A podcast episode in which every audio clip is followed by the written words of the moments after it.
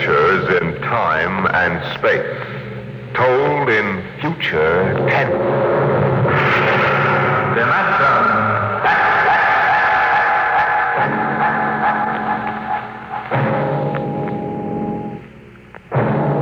The National Broadcasting Company, in cooperation with Street and Smith, publishers of astounding science fiction, bring you Dimension X.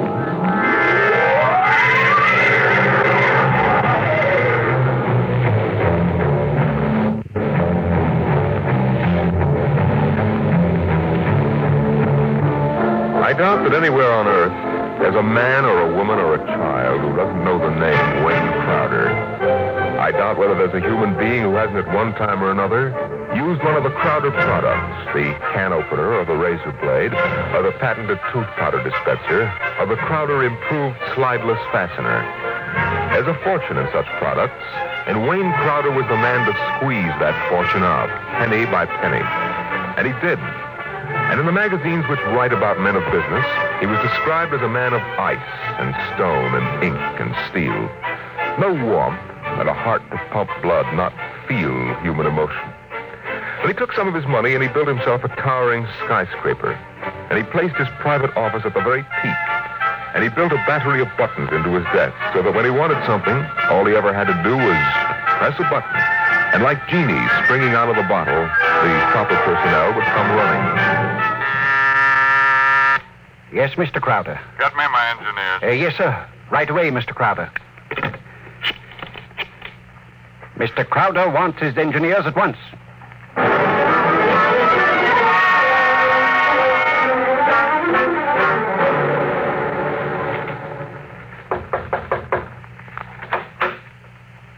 Here are your engineers, sir. All right, close the door and get out. Now, gentlemen, sit down. Gentlemen, I hired you because you're the best engineers I was able to find. They tell me you can do anything. They tell me if there's a scientific fact known in the world, even if it was discovered six hours ago, you gentlemen are up on it. All right, I want to put that to work. Gentlemen, I want you to build me a spaceship. What? A spaceship, sir? That's right. I've decided that I'm going to be the man who gives space flight to mankind. Any questions? Well, I don't know, uh, sir. We can design such a ship. That part's not too hard. The basic blueprint has been in existence for many years. The submarine is the model for the shape and the form, but uh, Yes? but we have no way of providing the motor to power such a ship. When the ship's ready to fly, there'll be a motor. Sir, I, I don't like to contradict you, but you see, scientists have been searching for a motor power for spaceships for decades now without success. You'll have a ship, but we can't lift that ship from the Earth's surface. That is, not to the point of free flight at any rate. Mr. Crowder, you see, you'll be spending millions of dollars, hundreds of millions perhaps, for nothing. What's your name? Uh, Phillips, sir. You're fired. What? Go down to the cashier and draw your pay and get out. But, Mr. Crowder. Get out. Nobody who works for me thinks of how much something costs. We use money. We don't let expense provide a rationalization for not beginning a project.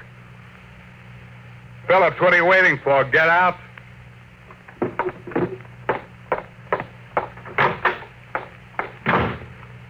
Gentlemen, any other comments? The ship will be built, of course, Mr. Crowder, but the fact still remains we can't power it. You design the ship. I'll find the motor for you. Where, sir? That's a fair question. The answer is I don't know. But somewhere in the world there's a man who does know the secret. Long before Henry Ford, there was Leonardo da Vinci. And long before him, there was Archimedes. And long before him, there was some Stone Age genius who invented the wheel when the only thing the mob could conceive was dragging things around on their backs. I want that motor. And I'll root out the man who has the theory which will let us build it. I'll find him. Money will be available to him, an organization, my backing, and we'll get what we want. You're going to be plagued with a host of crackpots, sir. Obviously. So it's going to be your job to separate the wheat from the chaff. But anyone who shows up with a promising idea, no matter how fantastic it sounds, is going to have a chance to show what it can do. How quickly do you want this done, sir? Yesterday. Yes, sir. Anything you need. Well, uh, Mr. Crowder, we'll need construction yards, sir, and certain machinery, and a great many materials, of course. A labor force. Get them. Send me the bills. I don't want to be bothered with minor details. Yes, sir. Uh, one more thing, sir. Uh, Phillips, sir. Yes? We need him, sir. He's a top man on electronics. He's a vital cog in our I don't want Phillips working for me. That's clear, I hope. Who else in the country knows what he does? Not one in this country, sir. Uh, there's a man in Asia, though. Get him. We've tried before, Mr. Crowder. He's working on an important project for his country. I'm not concerned with details. Now get that man, pay him what he wants, but get him. Sir, you, you don't understand. I understand, man. If this man quits his job, that whole project will collapse. It means the welfare of many people, millions of people in his country. And he has a high sense of patriotism. By that sense of patriotism. Now that's all. I don't want to see you again until you have a report of work in progress. Yes, sir.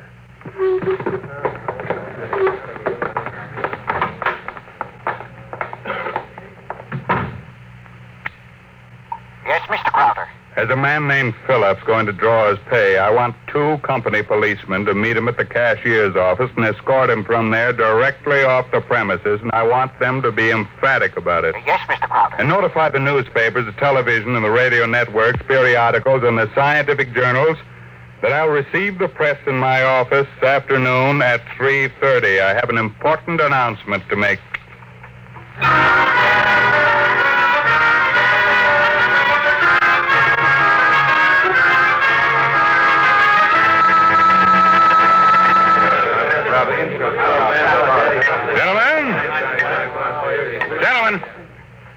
You can finish your drinks later.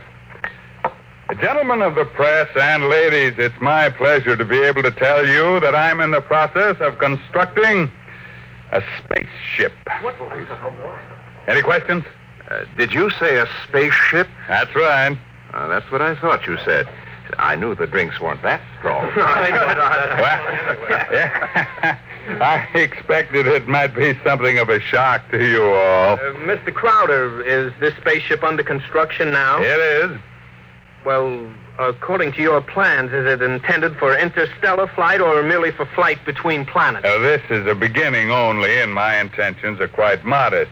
I expect the ship to be able to pursue a course between Earth and Mars or between Earth and Venus.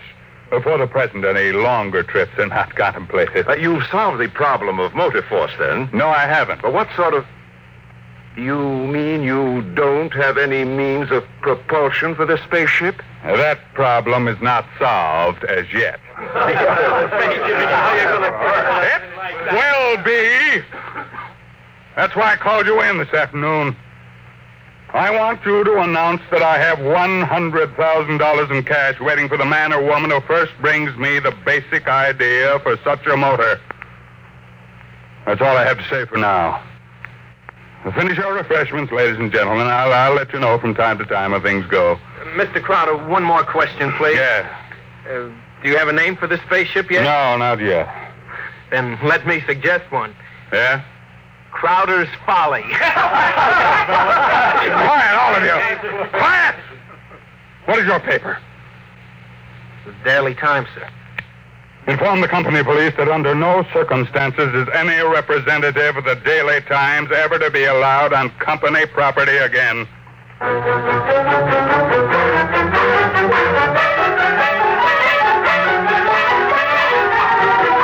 Crowder is offering $100,000 to any inventor who can produce an engine capable of driving a spaceship.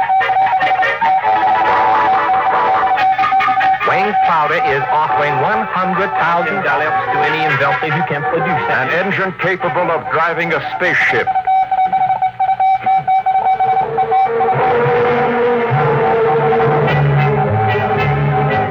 It was Crowder's folly, but the word of what he wanted circulated to the far corners of the globe. And it was known in the white ice block huts of the Eskimos and in the grass thatched villages of Central Africa, as well as places less remote. Crowder office became the mecca and the heaven for the lunatic fringe of humanity. Their blueprints and scale models clogged its corridors. and more applicants came to the great skyscraper. Well, listen, Mr. Crowder, I got something to say. I told you, don't want these people in my office till the screen. Now get out! Get out! Every time I open that door, they surge in like a tidal wave. I have a progress report for you, sir, on the construction of the ship. Go ahead. I've spent $13 million for the yards, the equipment, including three gantry cranes, several dozen presses, thousands of dies, and so forth. Go on, go on. We have 12,000 people working for us directly, not including subcontractors and their labor force. Well, what about the ship? Mr. Crowder, the ship is finished as far as we can go. Certain additional construction cannot be done now because it depends on the shape and the mass of the engine, on the type of fuel, on the weight of that fuel. I see. All right, lay off everybody we don't need. I've ordered that, sir. Miss Crowder, is it possible that no one will turn up with a motor? That's the one thing that's not possible. He will come. Money and determination will buy anything. Now close the door on your way out. Yes. Order the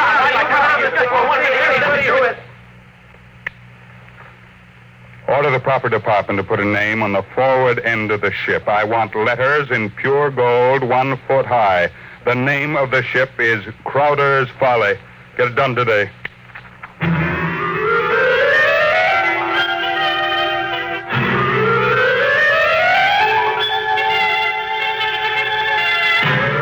The sun rose in the morning and glinted rose on the silver sheen of the hollow ship's skin. The sun set at night and glinted rose on the silver sheen of the hollow ship's skin. The golden letters on the prow held out the fury of Crowder for the world to see. A staff of 50 was employed as time went on in taking rust preventive measures to ensure the ship's well-being. In a year, the first experiment seemed ready to bear fruit, and a test was held. The atomic fission motor In exactly 45 seconds now, we'll hold the test, Mr. Crowder. The actual trial of the motor is taking place three miles from here. Now, this dial here registers the nucleonic activity. And this dial, right here, is thrust. Over here, this dial is a measure of the effectiveness of the shielding in terms of outside radioactivity. That sound you hear is our generators right here, building up power to supply the motor by remote control. Now, if this needle goes around to the part of the dial marked in red, there will be an explosion. Are there any questions, sir? Proceed with the tests. Watch the needle, sir. 8,000. 8,500. 9,000. 10. 11. 12. 15. That's an overload now, sir. 18. 20. I don't know how much more it can stand, sir. Huh? What happened? Your generator blew out. What kind of I beg your pardon, sir. The motor blew up. What are you talking about? I'd hear something. You see, sir, it takes a while for the vibrations of an explosion to travel three miles and then reach through 15 feet of concrete. I see. Well, there are other experiments in progress. Let me know when they're ready for testing. Uh, yes, sir.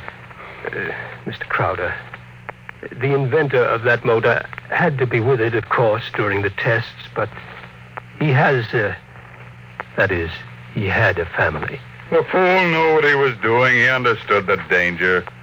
Now line up those experiments and don't turn anyone away if he seems to have the remotest possibility of success. Now, I'm telling you, my man will come. Money and determination will buy anything.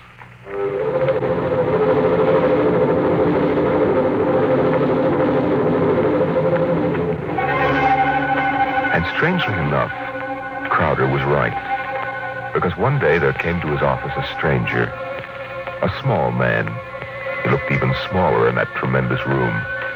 He was an unusual visitor in that he carried no briefcase fat with blueprints, schematics, or formulae. He was unusual in that he neither blustered, cowered, nor deferred to his host. Oh, he was a pleasant little stranger, bird-like of eye and movement, bright and smiling. Mr. Crowder, my name is Wilkins. I can power that ship you want. So? Of, of course, what I have in mind won't be anything like that meaningless he, anything like that meaningless for you. What? well, Rocket, my motor requires a difference here in my head. It so happens that I'm presently supp- happens that I'm presently supporting half a dozen people who make the. None of them been successful. What makes you think your idea will work? Uh, simple enough. The common magnet. What? Electromagnetism. Utilization of the force of gravity, or its opposite in this case, countergravity. Thank you very much. If you'll forgive me now, Just a have- moment, Mr. Crowder. There's one thing more. This. I've seen pieces of metal before, thank you. How high from your desk would you say I'm holding it? I'm very sorry, Mr. Wilkins. Do you want to leave or do you want to be escorted out? This will only take a second, sir. How high from your desk would you say I'm holding this piece of metal? Hmm. Uh, foot and a half. And if I let go, then in less than a second, a fraction of a second, it should fall to your desk. Now, look, I don't want the surface of that desk marred. But will it be? You see, I have let go of the metal, is that right? What? Good Lord. Many seconds ago, it should have crashed to the desk, am I right? This is incredible.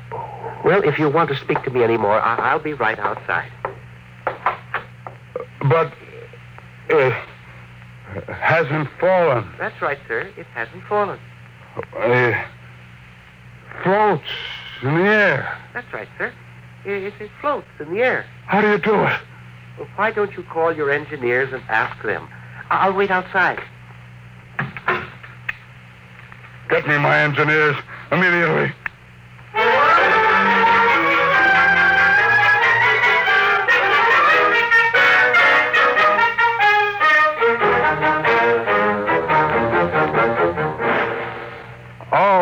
Right, Mr. Wilkins, you're quite right. This piece of metal is apparently counter gravity. My engineers can give me no explanation. Thank you, sir. Uh, what do you want? I want to build a spaceship using this material.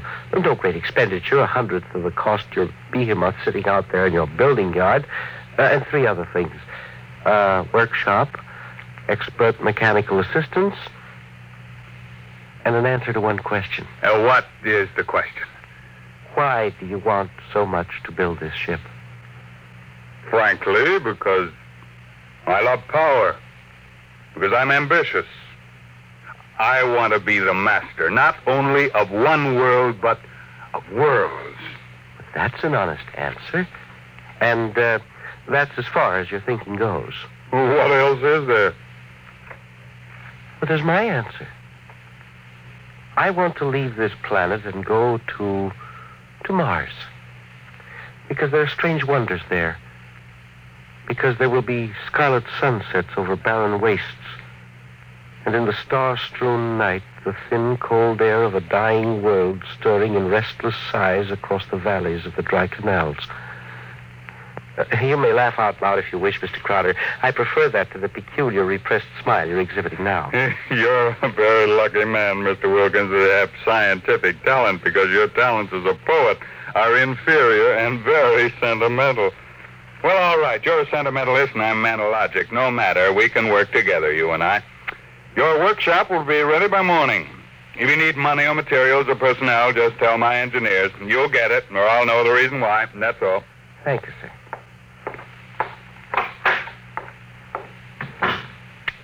Get me my engineers.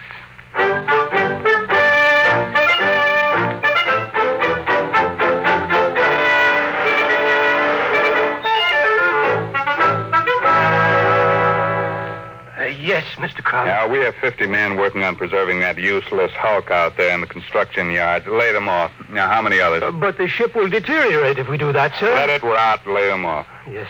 Now, how many other employees are still working for us on the project? About 3,000, sir, including the people working on experimental motors. Get rid of them. But, sir... Get rid of them. Mr. Crowder, I never thought you'd drop this project. You were so adamant on it. I'm not dropping anything but dead wood. You saw what Wilkins had to offer. He's my man, and the rest is junk. Mr. Crowder, he might fail. We ought to have a minimum of protection against... I say he won't fail. Yes. You just lay everybody off that isn't needed. Give him two weeks' pay and my thanks for a thankless job well done. That's all. Eh, yes, sir. I'll I'll get it done, sir. What a year's work. Yes, and 10 years or 20 years, now do the same thing.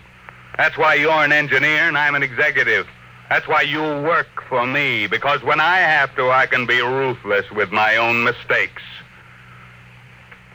What are you waiting for? I was just thinking, Mr. Crowder, what would happen to me if my usefulness to you were over? I've worked for you for 30 years now. Just don't give me any occasion to consider your usefulness terminated. That oughtn't be too hard. Yes. mm. What? Uh, nothing, sir.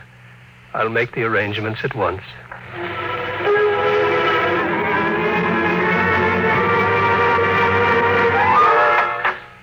Who are you? What do you want? I, I tried to stop him, sir. Well, speak up, man. My name is Jar Vizashturi. I am an electronics expert. Oh, yes, I remember. You're the uh, Asian. Well, come in, come in. Do you want me, sir? Never mind, never mind. Just stay outside. Close the door behind you. Yes, sir. uh, sit down, uh, Vizushtuli. Thank you, no. I want to give you a gift before I leave. Oh, uh, you leaving? I thought we still needed you. I resigned. Well, I'm sorry to hear that. I'm told you're a good man. I want you to understand what's behind this gift. I was working on a power project in my country which would have meant a tremendous rise in the standard of living for millions of my people. I was unable to resist the money you offered. Had you resisted, even more money would have been forthcoming. I placed no limit on your worth to me. I understand. But you see, I did not come without a sense of guilt because there was no one in my country who could take my place. I would assume that. And now I discovered that what I did was for nothing. The spaceship on which I worked is being dismantled. That's right. So I have been corrupted by you at a whim. I think you have too much power, sir. I think you use your power for evil, selfish purposes. Selfish, yes, only sentimentality is evil. I think otherwise. And so, in order that you shall not corrupt anyone else, I have this gift for you. Here you are, sir. Oh. And just one more shot for good measure to make sure you are really dead. Good.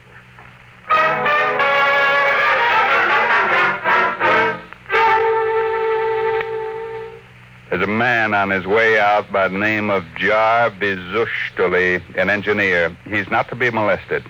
He probably won't stop the cashier, so I want a check for six months' salary in advance mailed to his home address. The man showed a certain quality of ruthlessness which is deserving of recognition. And um, have the chief of the company police bring me a new bulletproof vest. This one seems to have been dented in two places.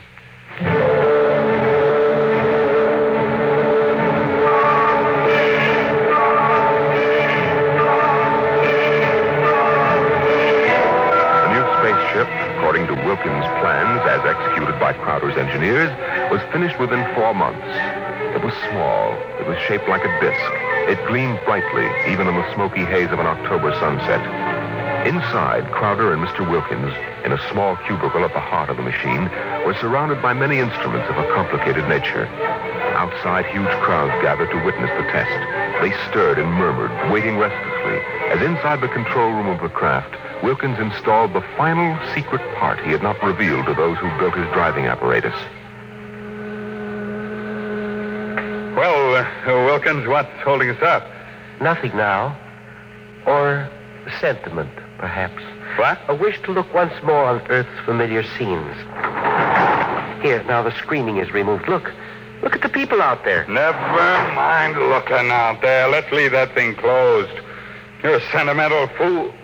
Or are you afraid? Or did you decide at that last minute that your invention won't work? It will work. Oh, sit down, Mr. Crowder. Uh, And do me a favor. when I press this button, will you please press the button on the arm of the chair you're seated on? Hmm? Uh, I- I'll tell you when. Uh, turn on your motor. I, I want to hear its roar and feel its tug as we cut loose from Earth's gravity and fly outward into space. that might be a moment in which I'd share your sentimentality. Uh, press your button now, sir. Thank you. This is all hoax. I'm beginning to distrust you, Wilkins. When are we going to take off? You said at five sharp, and it's two minutes after five now. Well, do we move or don't we? Mr. Crowder, we're already moving. The button you pushed was to nullify the effects of acceleration. Uh, if you don't mind, I'd like to open the screen again. Now, if you care to look for yourself. Wilkins, we're in space. Look down at Earth. How far we've come. Why, it's, it's no bigger than a toy balloon. A dime. A firefly. Man, man, Wilkins, you've done it. Yes. I swore to be the first man to conquer space, and I've done it. It's a triumph of power and ambition. And sentiment. No blast sentiment. Your maudlin dreaming would have died unborn except for me. I made this possible, Wilkins. Don't ever forget that. My capital, my forcefulness, my, my will. Look out there. Space. Stars that never were seen from Earth. But this is only the beginning. We, we'll build a, a larger model, one great enough to hold a hundred men, a thousand, and, and cargo besides. I'm the master of the planets. Wilkins, turn back now. No, What? I said turn back. no. no. we've proved the ship can fly. Now turn back. I want to start work at once in preparation for the long flights to come. Not so. We will go on. What are you doing, defying me? Are you crazy? I'll break your puny little body into pieces. Mr. Crowder, can you control this ship? Would you like to be stranded out here in space? Just adrift in space without control? Would you like that? Turn back. No. You're crazy. You're crazy. Crazy? No. Sentimental? Yes. Your money and ambition paved the way, that's true. But sentiment was the vital factor that sent me to you. Uh, you'll forgive me if I remove these primitive clothes. Who are you? Well, it, it's, it's all right, Mr. Crowder. There is no need to be so terrified because you've had your first close look at a Martian going home.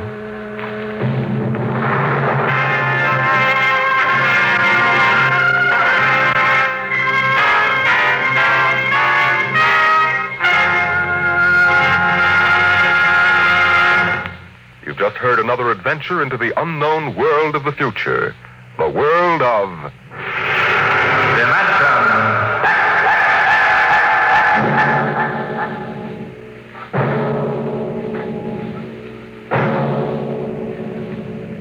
A private detective receives many strange assignments, but none has ever received one quite like that given to the investigator we're going to tell you about next week, as we bring you from the pages of the September issue of Astounding Science Fiction, Untitled Story.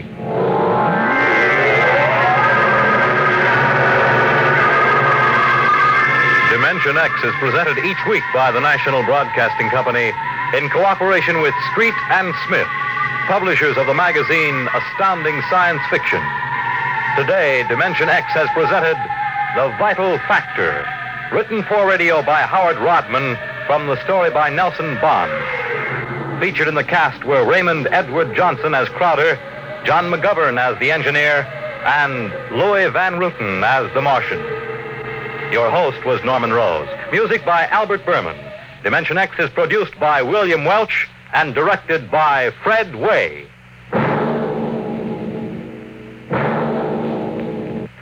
Dragnet, the story of your police force is next on NBC. Mm-hmm.